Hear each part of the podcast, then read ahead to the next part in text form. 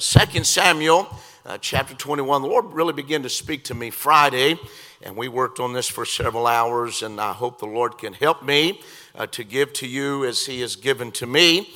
And appreciate the great message this morning. And uh, Brother Brown was one of my dear friends, and I thank God for him and a great preacher. But I'm telling you, as you do travel, as you, you travel from church to church, these men that preach, uh, you find that sin has overtaken our churches. And uh, they're becoming so uh, dead and carnal. And we need revival. God help us. Uh, may God do something for us these days. Amen. And uh, let's look in verse 1. The Bible said, Then there was a famine in the days of David, three years after year, and David inquired of the Lord, and the Lord answered, It is for Saul and for his bloody house, because he slew the Gibeonites. The king called the Gibeonites and said unto them, Now the Gibeonites were not of the children of Israel, but of the remnant of the Amorites, and the children of Israel had sworn unto them.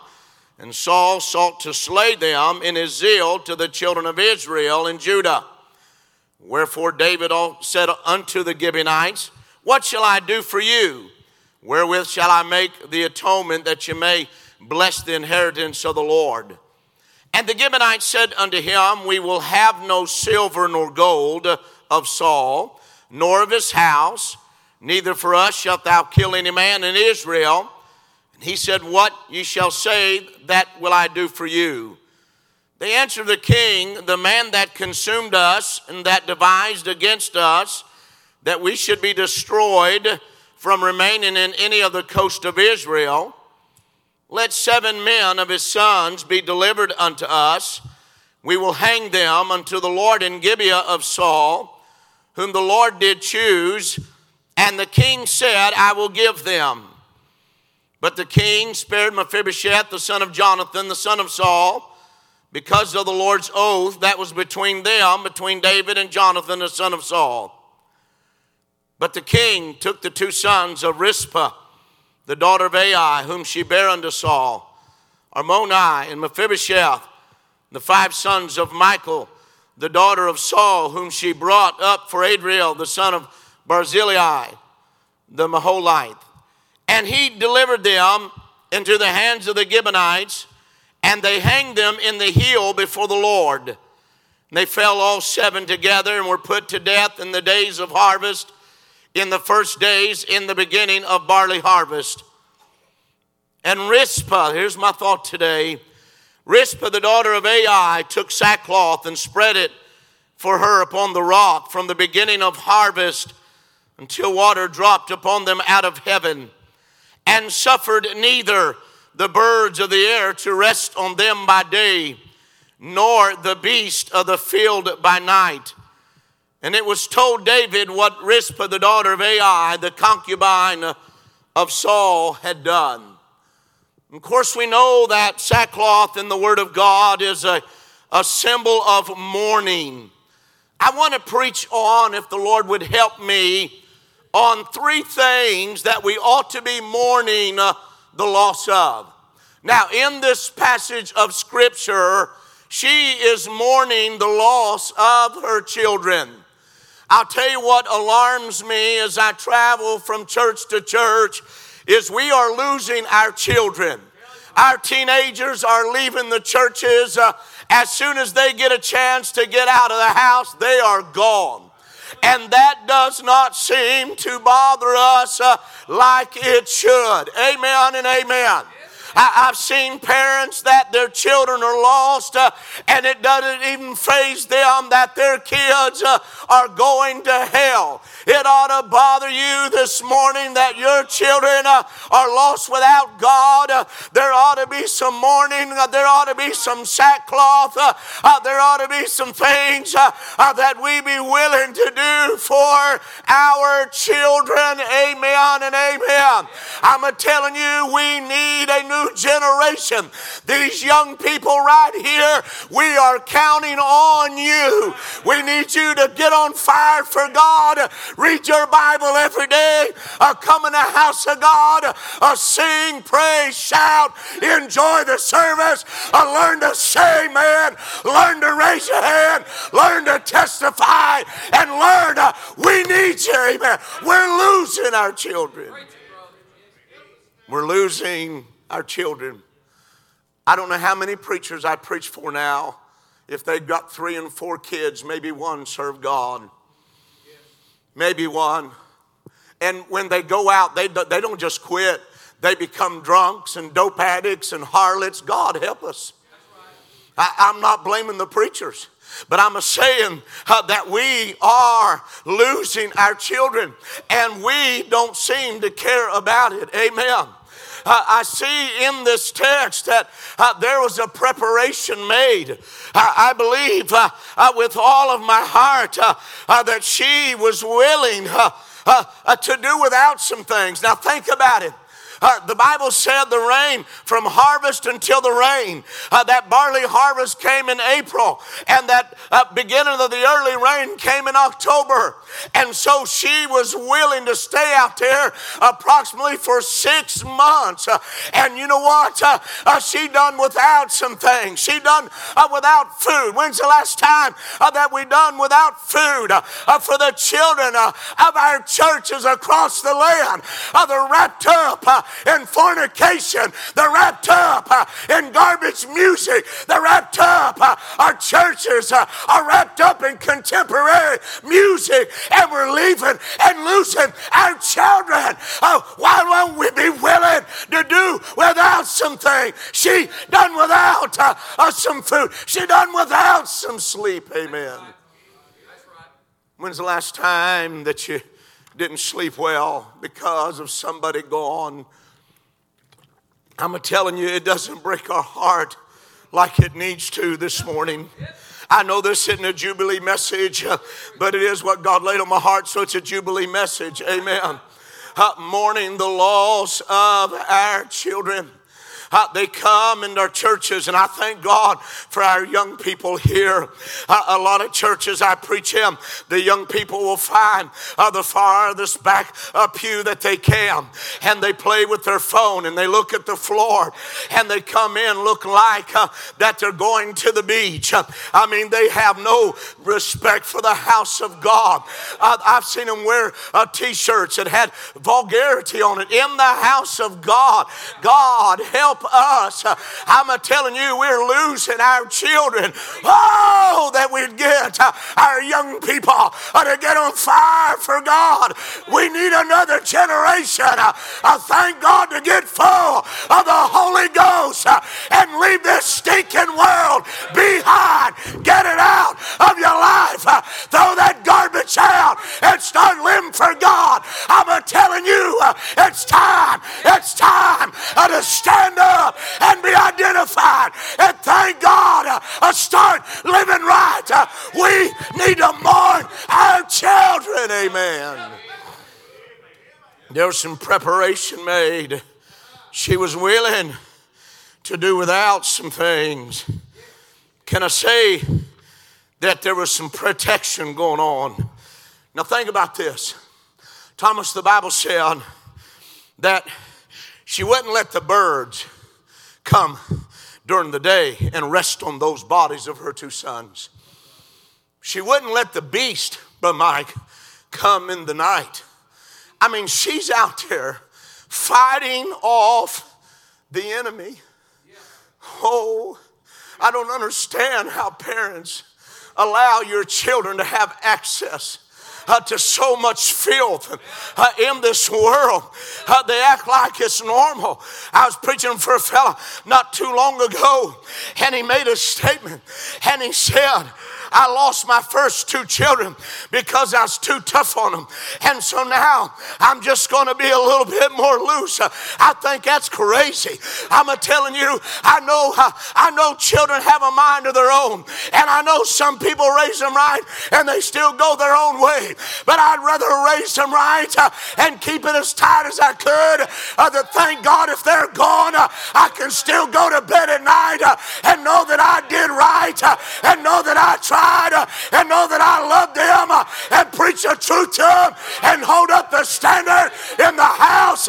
I'm telling you, if they go, I'd rather them go knowing that daddy stood right and did right.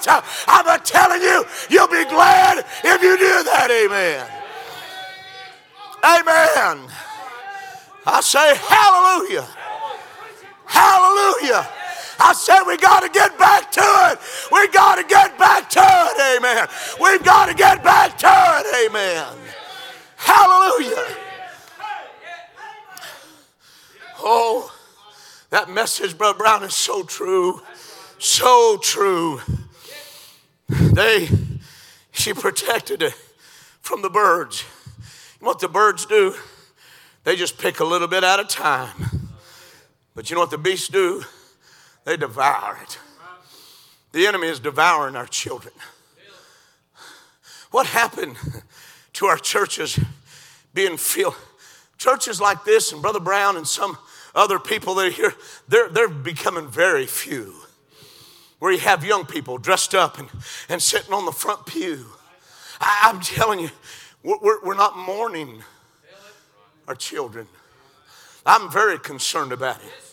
I've been on the road for 27 years, preaching for 35, and I'm telling you, I'm very concerned about it. Uh, God help us uh, for our children's sake.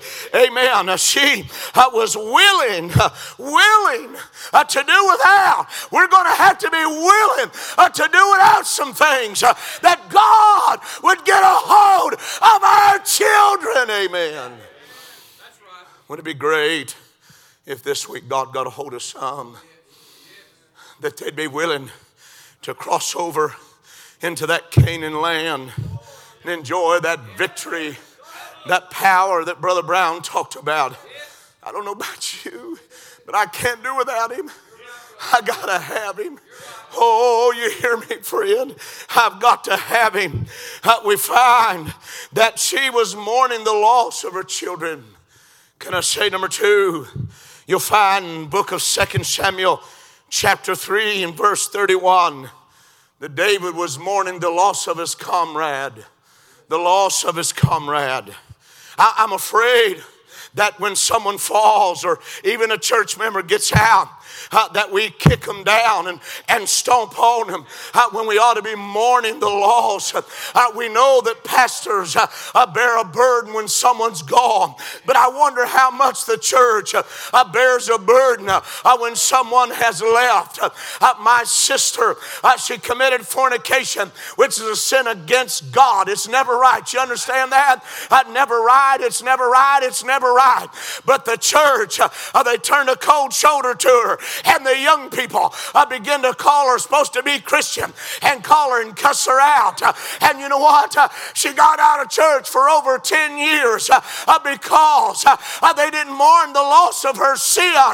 Instead, they jumped on her and attacked her. I'm going to tell you something. you better be careful because you can fall just as quick as anybody else. Had they mourned her and went to her and said, What you did was wrong. Get right with God. We love you. We'll pray for you. We'll help you. She would have never got out of church. Amen. Thank God she got right and she's been in church ever since. Hallelujah. These comrades is talking, I'm talking about Abner. You'll find in chapter 14 of Samuel, they were fighting together. He was the captain of the army, Abner was. And you'll find that when David had slain and cut off Goliath's head, that it was uh, Abner who took him to King Saul. These men were fighting together. These men were fellowshipping together. Uh, you'll find, Brother Chris, that they sat at the table every day at the supper table. Uh, there's some people we know this morning, they're not with us. They fought with us and they fellowship with us. I tell you, it burns my heart uh, when I hear someone act like they're glad uh, that somebody else has fallen and gotten out. Uh, I'm telling you, it ought to break our heart. Uh, we ought to mourn the loss uh, of our comrades. Uh, we don't need less, we need more. Brother Adam, we need more men to stand in the day we live in. If we've ever needed a day where men will stand up and be identified, it's the day we live in. I'm telling you, God help us men of God and ladies of God to be more determined than we've ever been to stay, thank God, with Jesus. Hallelujah. Amen. They fellowship together. Not only that, but we see he fell asleep. That Delilah coming in. He fell asleep. Supposed to have been watching the king supposed to have been guarding. You know, when you fall asleep spiritually, you let your guard down. You know what? He let his guard down. He began to follow the wrong person. David should have been the one after Saul was killed. David should have been the one that Abner followed, but instead he got to Ishbosheth and decided to follow him. He followed the wrong person. When you begin to fall asleep spiritually, you'll start making bad decisions. Then there'll be some people that'll get hurt. There's fatal loss of life because of Abner's choice. There was a man that I followed, I pastored. I know you can't believe I did, but I actually did. I pastored for a year and uh, probably pestered him more than I pastored them, but anyway. but there was a, the man I followed moved just about 45 minutes away and took another church. There was a man in the church that I pastored, and he loved that man. That man fell into sin and committed adultery and left his wife. And that man in the, my church uh, became a drunk again because that so blew him away. It so blew him away. I know we're not to follow men, but I'm a telling you, men of God, uh, people watch our life and we do have an influence whether we like it or not. It wasn't five years later. Of course, I was not pastoring there, but I heard that man died with cirrhosis of the liver, all because of what one man did. Don't you think, church? Uh, listen, don't you ever think uh, that you live by yourself or you die by yourself? Uh, the things that we do do affect others in our life. Amen. It's fatal to his own people. But I believe, oh, Abner began to find his way. The first thing he did, he went to the first person he ever wronged. Aren't you glad we can get right with God? Hallelujah. Hallelujah. I'm glad we can get right with God. He went to David. Then the second thing he did, chapter 3, verse 17, he went to the elders. You kind of go before the church. Boy, when's, when you see anybody do that anymore? I remember if you, you committed an open sin, uh, you had to get right with God, then you had to come get right with the church. Right. Now we just sweep it under the rug and act like it don't matter anymore. It don't matter if it's your family or mine. If it's wrong, it's wrong. And if it has to be dealt with, and I thank God we have a pastor that'll deal with sin. Thank God for that. Hallelujah. That's that's getting rare in these days. Amen. I thank God for men, as Brother Brown and, and our preacher that'll preach against sin. Brother Allen, they don't do it anymore. And it's because a lot of time they're all wrapped up in it. And because they only have church once or twice a week and they go play around and get on the little old shorts and get out on the boat and go to the water when they ought to be in church preaching. Amen. Well, I may lose a meeting or two over that, but that'll be all right. Hallelujah. Then he went and spoke to Benjamin, his brethren. See that pattern there? Went to God, the church, and then his brethren. What about that?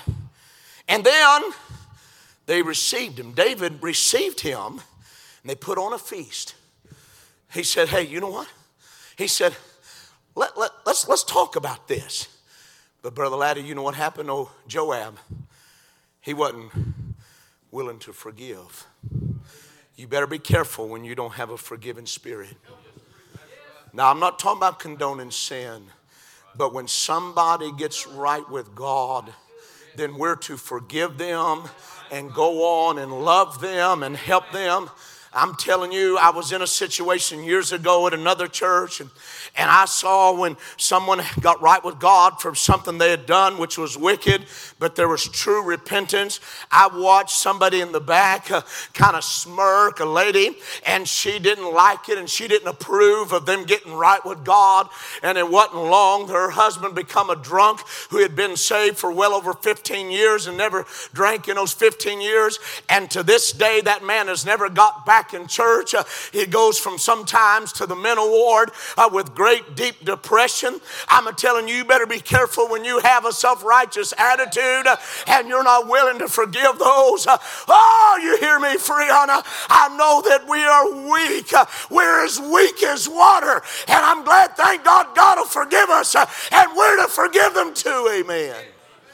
That means you don't keep bringing it up. Amen. David said he died a foolish death. You know, sometimes people die a spiritual death, our comrades, because we won't forgive them. Boy, I got quiet. Now, there's some things I believe that a pastor, a preacher, an evangelist, a missionary can do that does disqualify them. And I, know that don't hardly get preached on today either. But, but I do think that. But I do think sometimes they could get their act together. But we're too proud, and because we didn't do it, so we think that we're better than them. And so then they finally quit or they go and do something else because nobody will accept them. I was preaching recently for a fellow. There's a man who came into his congregation who's a preacher. And this man had done something very stupid and wicked but he didn't commit adultery. And I felt like after a while, the old boy could get back in the saddle. And the pastor said to me, I'll tell you what, that old boy ain't never preaching here. Ain't never singing here. Ain't never doing anything here. He not gonna. And I look at his life, and he has so many character flaws, he ought not even be preaching. To be honest with you. But yet he's he gonna throw this man under the bus who has never done that since and has lived for God ever since, you see. Sometimes I'm guilty of that. I've been guilty of not been willing to forgive. How many times has God forgiven you? How many times has God forgiven me? You know why my dad testified all the time? Because two or three times in his life he made big blunders. I mean, big blunders. One time he even got churched. You listen to me? You don't know that. But he stayed with God, and God forgave him for it. And I remember one time, and he was he was in God was whipping him, and I said, Dad, if you'll stay with it, it'll be all right. It'll be all right. Amen. He called me right before that's why I knew the Lord was going to take him. He called me, and he said, Son, you don't know how many times you've helped me in your preaching, how many times I've been down, how many times I wanted to quit. But you'd say, Dad, it's going to be okay. And through preaching, God would use you to help me. What if I'd have shunned him? What if I'd have said, I'm not going to fellowship with you anymore? I'm telling you, Dad was a blessing to this church. He shouted and praised God and testified and loved Jesus. I got out his old prayer folder the other day and began to look at it. He prayed for some of y'all's children and your families. Hey, I'm telling you, I'm glad, thank God he didn't quit. I'm glad, hallelujah, that they didn't throw him under the bus. I'm glad thank God we said, hey, stay with it. Amen. Amen. I'm going to tell you sometimes we don't mourn the loss of our comrades. Number three, and I'm done. Isaiah 32, verse 11. Isaiah told them to mourn the loss of their country. If you don't know it, our country's gone. That chapter, starting verse 6 through 14, deals with the Assyrian army invading Judah. But here, here is what they had become, and it sounds so familiar. Verse 6 they were practicing hypocrisy. I have to be honest with you. I have to quit watching the news or listening to it. Their hypocrisy knows no limits, knows no bounds. And I'm telling you, the hypocrisy of our country is unbelievable. And yet, I'm amazed at the people that believe in that garbage. I'm telling you, our country is gone. I love this country. I appreciate men that go to foreign soil and thank God for them. But I thank God I've got red blood in my body and I'm an American and I thank God for this country. I heard the gospel here, hallelujah, and got born again. I love America and she's in trouble. When's the last time that we mourn for the loss of our country? They were practicing hypocrisy. They were profaning the commandments of God. My brother had texted me when the cap- capital was invaded like it was my fault. Like I had something to do with that. He said, What about you, Baptists, now? I said, What are you talking about? Baptists didn't have nothing to do with that. he said, Oh no, you, you, you bear some responsibility. I said, Oh, is that right? I said, How about you bearing some responsibility? Since 1973, every stupid Democrat you put in office has killed 63 million babies. If you want to talk about responsibility, we'll go down that road. Amen. Amen. I guess that kind of got him. He texted me the next morning, told me he's sorry. Amen. but but can you believe? I can't believe this. The Pope done better than most Baptist preachers. Pope Francis come out about a week and a half ago and said, we will not stand for same-sex marriage. Now, he probably won't be lasting long. They'll, they'll, they'll assassinate him or, or feed him some poison or something. He, he won't be there long. If, if you hear it in the news, don't, don't be alarmed about it. It's going to happen. Because the liberals went crazy but the Bible is, a, we're not mourning. I'm amazed, and I was not, I don't know exactly what year it was when that lady, I can't remember her name, uh, she got prayer kicked out of school, but I was just a child. Uh, there should have been enough people of God that went down to Washington and stood up and said, uh, Your child can close his stinking ears, but we're going to pray whether you like it or not. Amen. But we were too silent. We don't mourn the loss of our country. God help us. He said they pushed away their own. That means to make empty. I heard the other day, Thursday.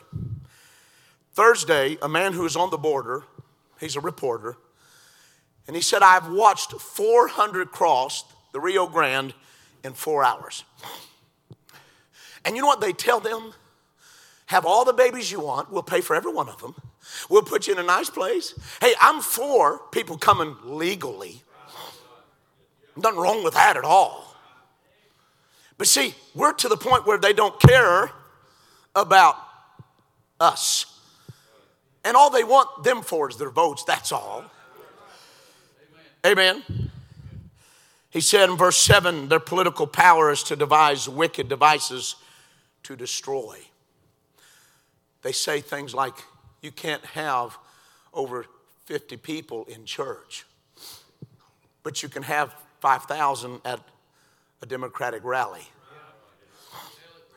I like what the preacher said. He said, outside of a COVID outbreak, we're not shutting down again. And I say amen to that. It's time some people start standing up. Say, we're going to have church whether y'all like it or not. Amen. They devise, they make plans, they make laws to try to hinder the people of God. Verse 8 of chapter 32, they promote a utopia. He talked about the liberals. They're, they're liberal. It means their generosity. It means They give everything away for free. Boy, does that sound familiar? In this three trillion, can you imagine that? Trillion. Trillion, Brother Laddie. Three trillion. This next three trillion tax bill. In there is for free college. Isn't that a blessing? And I guess they're going to pay for everybody who has debt, which is several trillions of dollars in America. We're in trouble. You see, they, they promoted you. Told, if you vote for us, we'll give you a free car. We'll give you a place to live. We'll buy your groceries. Uh, we'll put your kids in school. Everything will be wonderful. But I'm telling you, it won't be wonderful. Amen. We've sold out. He said in verse 9 of chapter 32 that they're proud. He said that they are at ease. That word means they're haughty. They're so proud they openly tell lies and don't even blink about it anymore. They'll tell a lie about a senator or a, or a conservative judge that's not even true. That woman that, that blamed Kavanaugh can't even remember what day it was. And she don't even remember what place it was. Something as traumatic as what she claimed happened to her, oh, she'd remember. He had a picture that someone took of him down on the beach in another state with the, the date stamped on the back. You remember them old Polaroids? And they said that don't matter. It was, it was a picture that he wouldn't have in, in that, that area that she claimed uh, that one of those days he wasn't even there. You see, that, that's where we're, our country's in trouble. We don't mourn the loss of it. They're proud. But here's what he said in verse 10 of that chapter he said, Poverty is coming. He said, The vintage will fail. That is the grape. That's their money. That's their wealth. See, Brother Brown, here's the thing you can't keep printing money without it losing its value. There'll be a day our dollar won't be worth two cents. Brother Ladd, it won't be worth two cents. Poverty's coming. Of course, in that tribulation period, boy, you could tell poverty is going to be in there. I don't know how much we'll have to go through that poverty before the Lord comes against it, but I'm telling you, we better mourn our nation. We better mourn our nation. He gives a prompting in verse 11 of that chapter 32. He told them to tremble. But, Chris, that means to hasten with fear. He told them to tear off their apparel of carelessness and put on the apparel of sackcloth, the apparel of mourning. But you know what? I'm glad God always gives us hope. The first four verses in chapter 32 of Isaiah is talking about Hezekiah's reign, how that God's going to change things. And then he said this in verse 15. He said, Hallelujah. He said, until the Spirit be poured upon us from on high. I'm telling you, if we'll get serious and pray, God will help us. He may never turn around the whole nation, but thank God we can still live for God in this crazy world that we live in. Amen. I have said it many times, and I believe it's closer than it's ever been. I believe we will go to jail for preaching what we preach.